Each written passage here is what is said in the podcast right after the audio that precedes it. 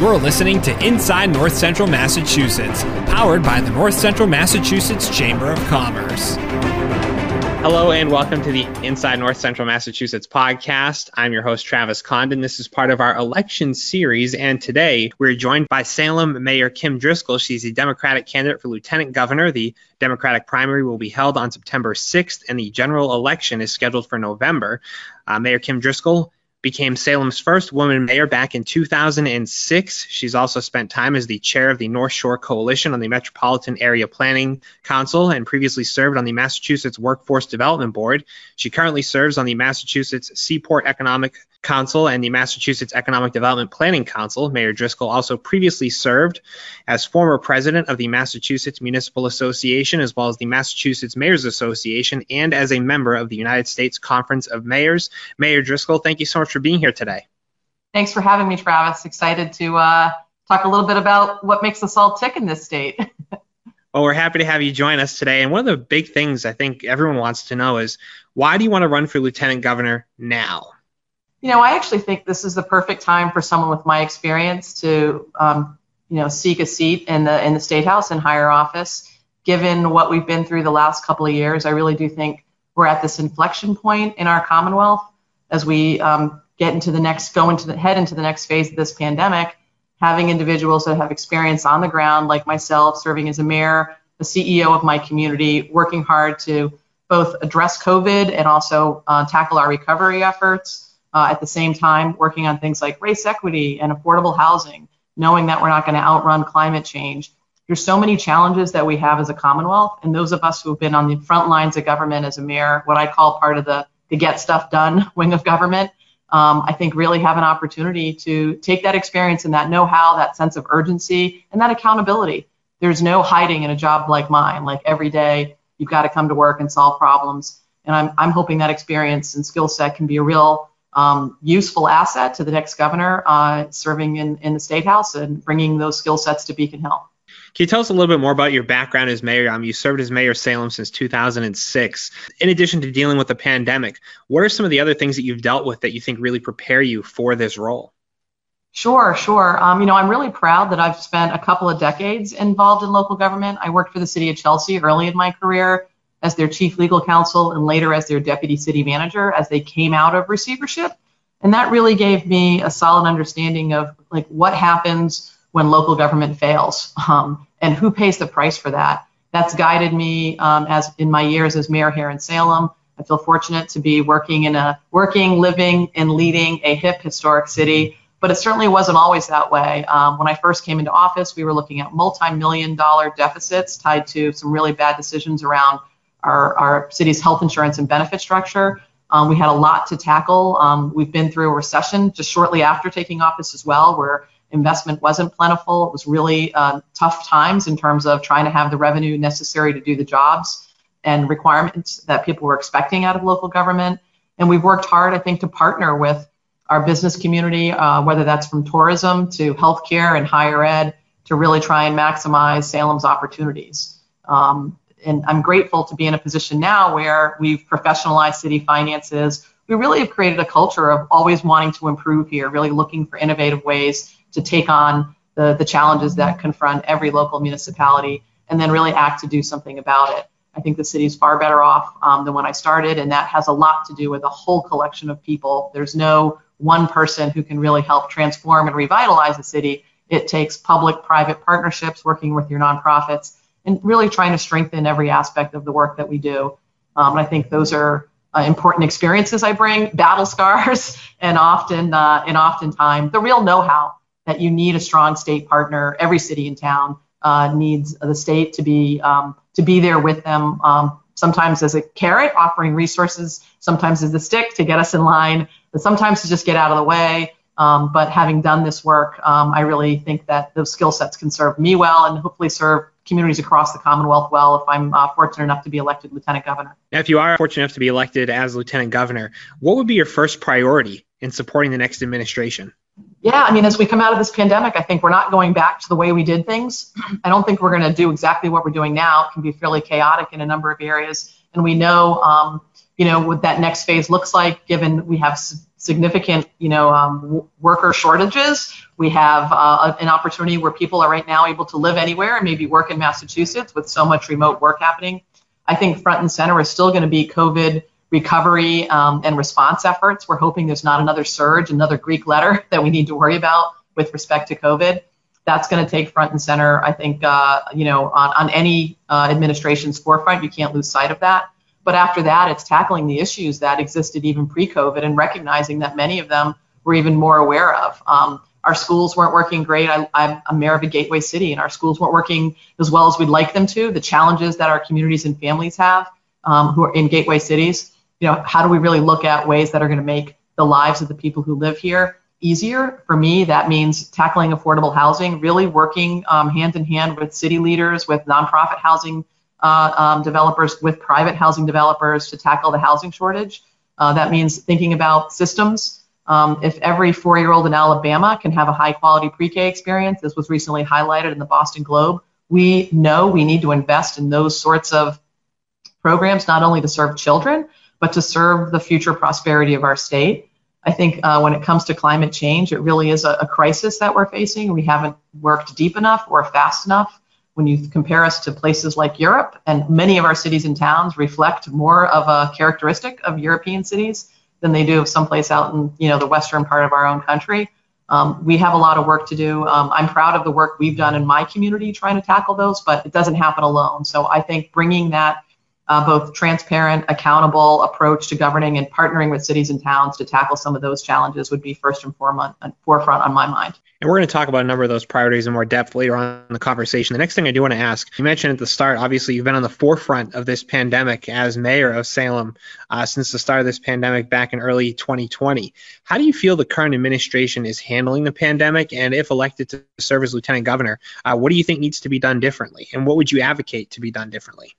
Yeah, I mean, I think overall, we've seen a really strong res- re- response from Massachusetts. Um, we are leading the nation on many fronts, from vaccination rates um, to testing to so much of the, the sort of the blocking and tackling that went into fighting COVID. Um, and I think we ought to say, um, we ought to applaud our collective efforts as a Commonwealth for really coming together. I think we're all collectively sick and tired of it right now, as many people are across the country. Um, and, and I think we need to stay vigilant.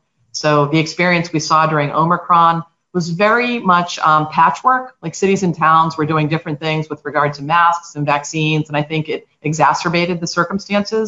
So having a more collective vision that's tied, or that starts to tie regions together.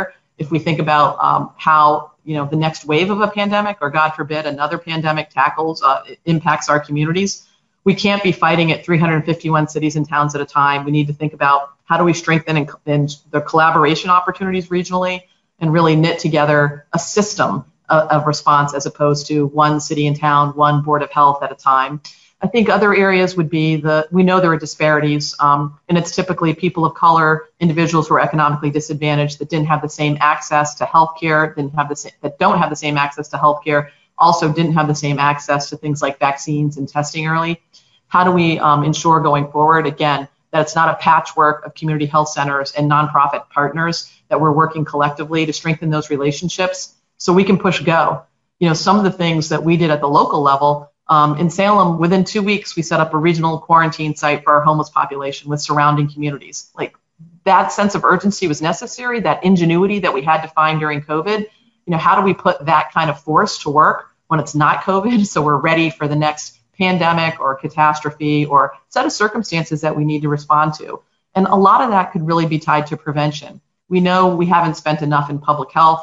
Many of our local cities and towns don't have either the technical expertise or personnel and resources to really think about prevention um, of the things that we know we already can cure, you know, anything from heart disease to diabetes to childhood obesity. There are efforts that if we put our collective Um, interest around preservation, around prevention, and really have uh, more regional force uh, with that technical know-how. Just keeping data, track of public health data and statistics would put us in a better position than what we were doing throughout this pandemic. So, so overall, like I, I said, I think that we're fortunate that we followed the science and really uh, buckled down as a, as a set of communities and individuals within the Commonwealth. But ideally, you'd want to really have a more regional response to this effort going forward. Uh, the pandemic has actually exacerbated a number of existing issues in some of the different systems we have here in the Commonwealth. One of the ones that affects a lot of our listeners has to do with the Unemployment Insurance Trust Fund. Um, mm-hmm. Even businesses who kept their full workforce saw increases to their contribution rate this year, despite ARPA funds even being appropriated to it. What would you propose as the long-term solution to the matter if you're elected to serve as Lieutenant Governor?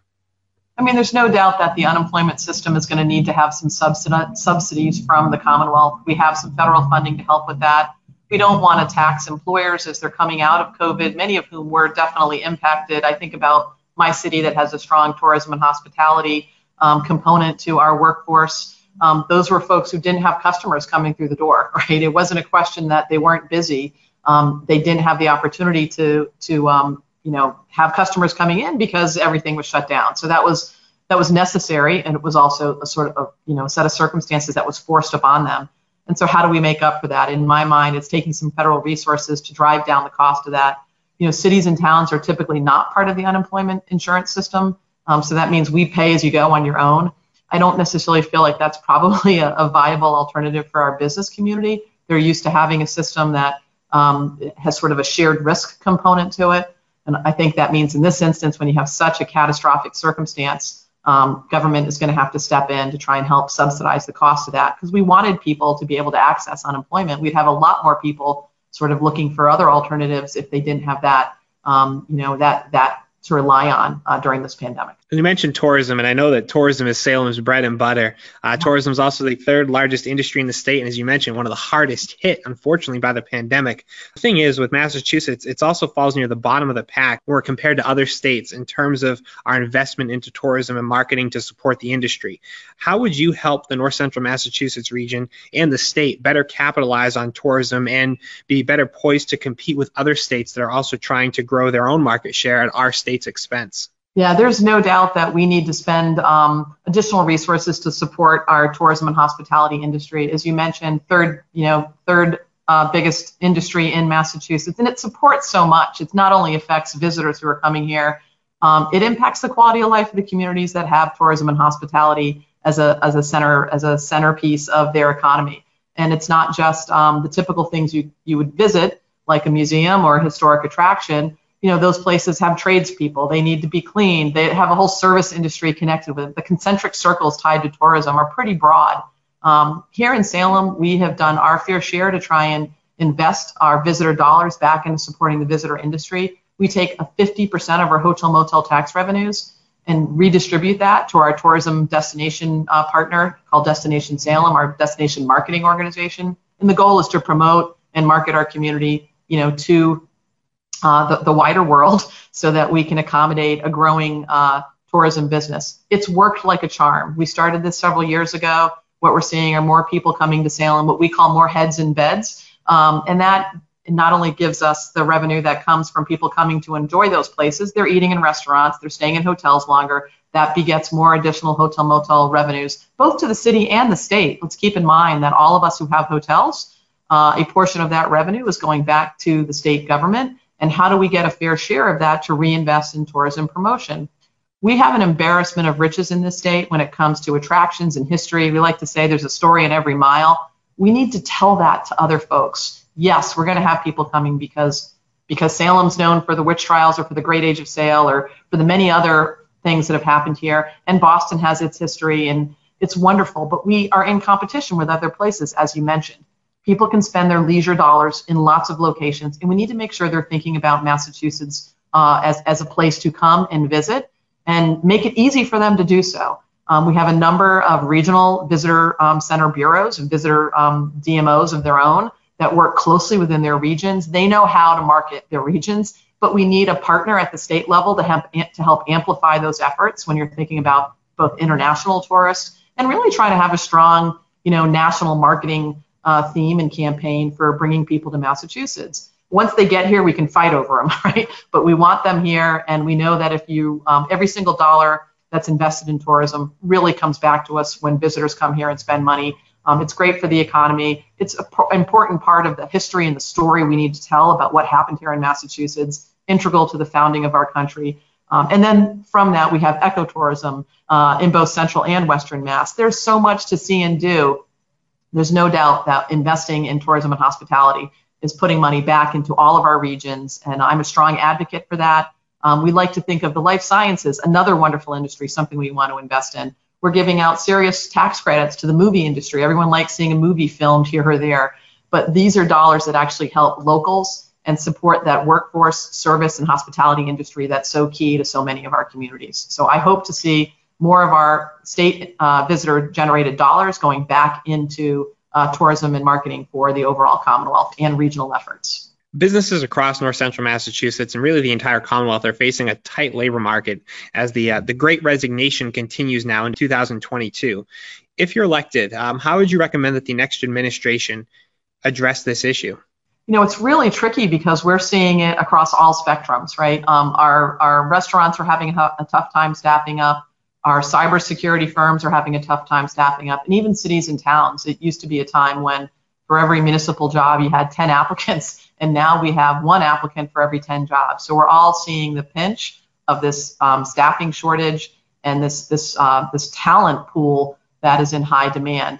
Um, from my perspective, we have some opportunities to make sure we're retraining individuals um, who are interested in taking on some of the jobs that are open here.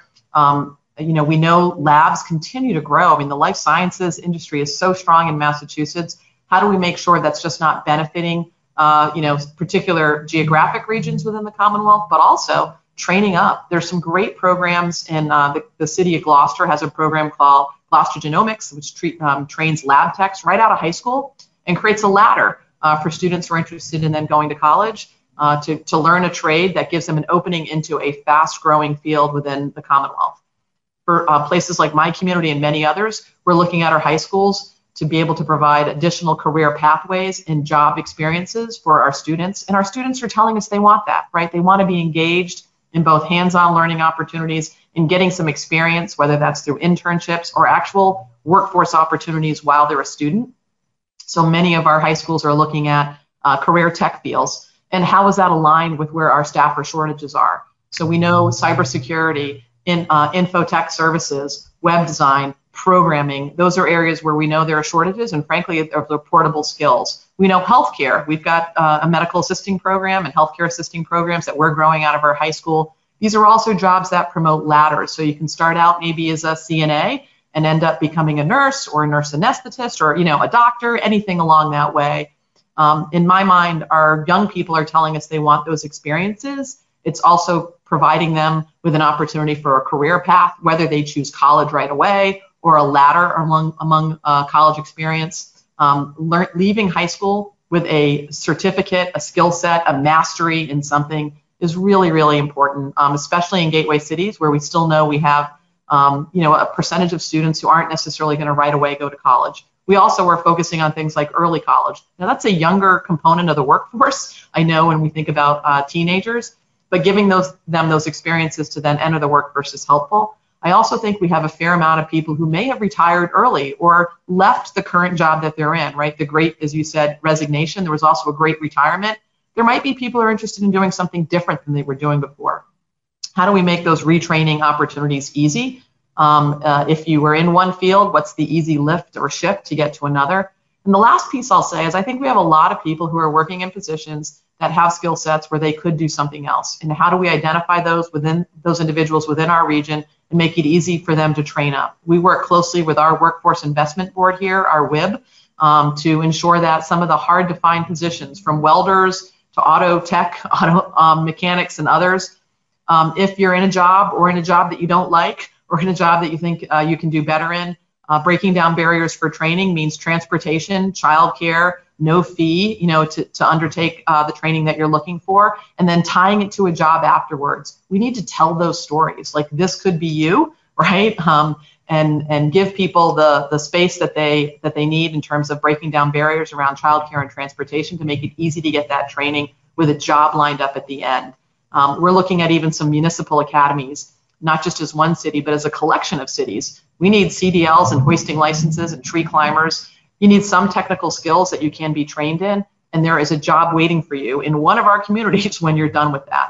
More of the uh, firming up of that pipeline, I think, will help us all in a, a myriad of industries, but it's front and center as we think about really rebounding out of COVID that we have um, these jobs filled, from from healthcare to hospitality. As we continue kind of this COVID talk for, for one more question, uh, when you look at how folks have been affected by this, we know that underserved populations have been disproportionately affected. Here in North Central Massachusetts, we have a very diverse population, a number of underserved populations. So as we look to navigate recovery, how do we ensure equitable recovery for North Central Massachusetts and for other populations across the state to make sure that these folks don't fall behind? I mean, I think that's the question, right? We already know we've had a Commonwealth that's uh, very successful for a lot of people, but has huge income gaps, income inequality gaps. And oftentimes that is reliant on zip codes and communities of color and folks who start out economically disadvantaged who, who are not able to overcome that. Um, in my mind, I think key to that are, you know, some of the social determinants of health are around housing. Um, and and I'll, I'll, I'll pick on that one because it's near and dear to my heart. You used to be able to pour coffee and pour beer for a living and find an apartment in Salem that you could afford. That is becoming much, much harder, if not impossible to do, as you have housing prices that are just rising way faster than anybody's income or ability to keep up with that. And we know that housing can often be the largest part of anyone's um, you know, monthly payout in terms of what they need uh, coming out of their, their job, their, their income. So it, um, the ability for us to, um, to put in place programs that can reduce the cost of housing across all of our communities. I was on with um, a group of um, individuals and local leaders uh, from one of the hill, the hill towns out in Worthington who are talking about affordable housing challenges there, like every corner of the Commonwealth. It might be a little different. It's a much more rural community, but folks there are still struggling to keep a roof over their head. And if you don't have a stable, affordable, accessible roof over your head, you're probably not eating well, you've got some food security issues, you've got um, health issues, it's hard to really focus on education. We know the impacts of that. So in my mind, we need to focus on key areas that um, can, can make it easier for people who are already feeling the pinch of um, um, income inequality um, around housing, around uh, uh, certainly around uh, access to healthcare. That certainly came, that was very clear during this pandemic, uh, the situation of haves and have-nots. We've got wonderful community health centers. How do we ensure that they're able to do the work they do best when it comes to serving uh, individuals in their communities, in their neighborhoods? Um, but, but tying the work that we're doing at the State House um, and state level with resources. Coming out of this pandemic, the good news is we may not have to have a scarcity mindset. We've got federal resources, the state has a surplus. How can we think about using these dollars in a way that's going to lead to longer term economic prosperity? Housing affordability is key in that, in, to that in my mind. Ensuring that people have adequacy to public health. We're fortunate to live in a state that does provide uh, higher um, health access uh, than many other places, but it's it's certainly not perfect. And then thinking about food insecurities. Our, our uh, food pantry here quadrupled in terms of the number of individuals they were serving during, uh, during COVID. And, you know, guess what? Now we know we can do that.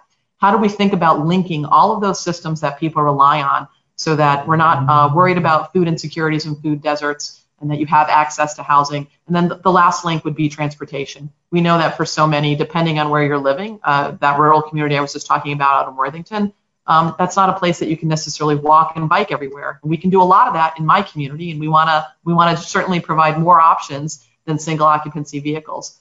But what's that transportation system look like that gets people around? Here in Salem, I'll give you one example. We have a rideshare service called Skipper. It's very affordable, a dollar a ride, available for anybody. Um, it works on like an Uber-like platform, and it gives you a nearly free ride to wherever you need to go. It's serving, the origin of the rides are coming from our most economically disadvantaged neighborhoods, often serving people who don't own a car. And where are they going? They're going to the grocery store, they're going to the hospital, they're going to the train station. Those are top three destinations. And that says to me, it's not, uh, these are not joyrides. These are places that people need to go. And we're so grateful to have this transportation system set up here, but we're one city. How do we make sure that network is available and those options are available? That means regional transport. It means investing in regional transportation in, in Central and Western Mass. We often think about the T. There's other, there's other transportation needs that are statewide. And I think, as I said, we're not necessarily going to have to have a scarcity mindset. How do we invest these dollars in that infrastructure system that gives people access to jobs, to healthcare, to housing? And transportation investment has always a huge uh, subject of conversation here in North Central Massachusetts and some of the other underserved regions. Uh, congestion on Route two is a major issue in the region. Uh, lack of transportation options, also a barrier for, uh, as you mentioned, getting the essentials, but also as a barrier of employment for many. So when you look at some of the regions out here, you know, does it involve im- implementing that Skipper system that you talked about, or, or what other things could your administration be doing if you're elected as Lieutenant Governor? You know, I think the, the thing that I love most about the work that I do um, and the work that we've done um, um, as a as a region is that we rely on the expertise within our cities um, to help us uh, come up with the best solutions. So, and we and I would also say, like, this culture of willingness to try things. Some things are going to work, some things aren't. You're going to learn a lot from the things that don't to make it better for the things that will. Um, in in my mind, going to each of our regional entities, our local leaders, Our, our public-private partners, and talking about where are the destinations that people need to go to and what's the best way to serve them. Transportation technology's come a long way in the last decade. Um, uh, you know, ten years ago, a, a Salem Skipper probably wouldn't have been something that we could have in place here. It's available now because of some of the technology that e- exists, the platform, the ability to put multiple people in a ride in a, in a convenient and efficient way to really cut down on those head times makes it possible. There may be something else that works. This is a van. Maybe it needs to be a larger passenger vehicle. But we have regional leaders in each of our uh, cities and towns that can help us determine and better understand where folks want to go. I was talking with some of the um, community college um, officials uh, on this call in particular I mentioned before, like access students trying to better themselves uh, with certificate programs and get to higher ed without any transportation. And we still, you know, we still have some of our challenges here. We have two community college campuses in Essex County. One's in Lynn, one's in Danvers. One's off a highway in Danvers. There isn't a bus route to get to it. We need a network. Um, we can't have a bunch of one-offs. So thinking about how we bring to bear regional entities, keying up destinations, having the state support the feasibility and technical analysis. That's one way right away. Uh, we were fortunate that we got a grant uh, from the Tufts Foundation to help us kind of map out our transportation strategy that we uh, operationalized. But uh, that, you can't underscore the need for the technical assistance to do that feasibility analysis for where are people going to go and how do we leverage and take advantage of some of the things that are working. And there are a number of regional entities who have set up, whether it's a workplace shuttle system or uh, alternative ways to move people to where they need to go as a destination. Um, looking at those, getting that technical analysis to see what might be possible to grow and expand those, and listening to what's happening on the ground locally. It's not going to be a top-down town approach. It's really going to be from uh, these job sectors and destination areas and working together to put in place uh, additional transportation options with state resources to help um, tease out uh, availability. Commonwealth is working towards their zero carbon emissions by twenty fifty. Is this the right approach to address climate change? Or if you don't believe that it is, how can we approach the climate change issue in a way that's going to be affordable for businesses and for residents? You know, I think it's really critical that we ensure that we um, have this legislation and that we're implementing it. It's one thing to um, decide that we want to have a date on paper to to to reduce carbon, uh, to reduce our, our carbon commitments as a state. It's another thing to actually operationalize and implement it. Um, I can tell you a little bit about our experience locally and why I'm so heartened by the fact that um, this is something that's doable. Um, the City of Salem and the City of Beverly came together to form um, a climate action plan. It's called Resilient Together. And the whole goal was we're communities that both share a coastline, that uh, both have a hospital and have a college. Um, we have a lot of similarities, a lot of characteristics. How do we work together to put in place both policies and projects aimed at making our communities more climate resilient? Um, and we walked away from that not only knowing a full assessment of what's contributing most to our greenhouse gas emissions, but also with a to-do list, an action plan to-do list of the steps that we can take both individually and collectively as cities to try and hit our goals of being Uh, carbon neutral by twenty fifty or sooner is what we'd, pref- what we'd prefer. So from the state's perspective, having that, I think it's landmark legislation. Hooray. We ought to all be giving ourselves a real pat on the back that we're uh, taking climate change seriously and want to act. But the want to act part is going to be the really, you know, is going to be the hard part because we're talking about both behavioral changes and putting in place programs, as you mentioned. Uh, businesses, I think, want to be good green partners, but how do they do that? I'm excited about some of the incentives that we see coming out of a revamped Mass Save program. Um, if we go into each community and each region really having their own how do we get to net zero plan, uh, we know transportation is a large part of that in most places, followed by buildings. and what sort of building conversions make the most sense. How, as uh, state leaders, can we help incentivize and subsidize that, along with the utility industry, to put us on a path to a greener future? Um, as I mentioned, the, the, the Salem Skipper program is as much about getting people around, but also reducing single occupancy vehicles, um, looking at adaptation and mitigation measures. Uh, as a coastal community, we know the damages from storm surge. We're not going to outrun it. What kind of action steps can we take? We can't do it all. It can sometimes feel, Travis, like you're eating an elephant, right? How do you do it? And it's sort of like one bite at a time, but with a thorough plan and with a strong state partner. There's a, a couple of different pieces of legislation that are aimed at creating a sustainable fund to help not only cities and towns, but our state overall really um, live up to the values and the requirements that are built into the legislation that you mentioned earlier. Now, if you had sixty seconds to convince me or one of our listeners as to why uh, you should be your party's nominee for lieutenant governor, why you should be lieutenant governor, what would you say? And yes, we are going to time you.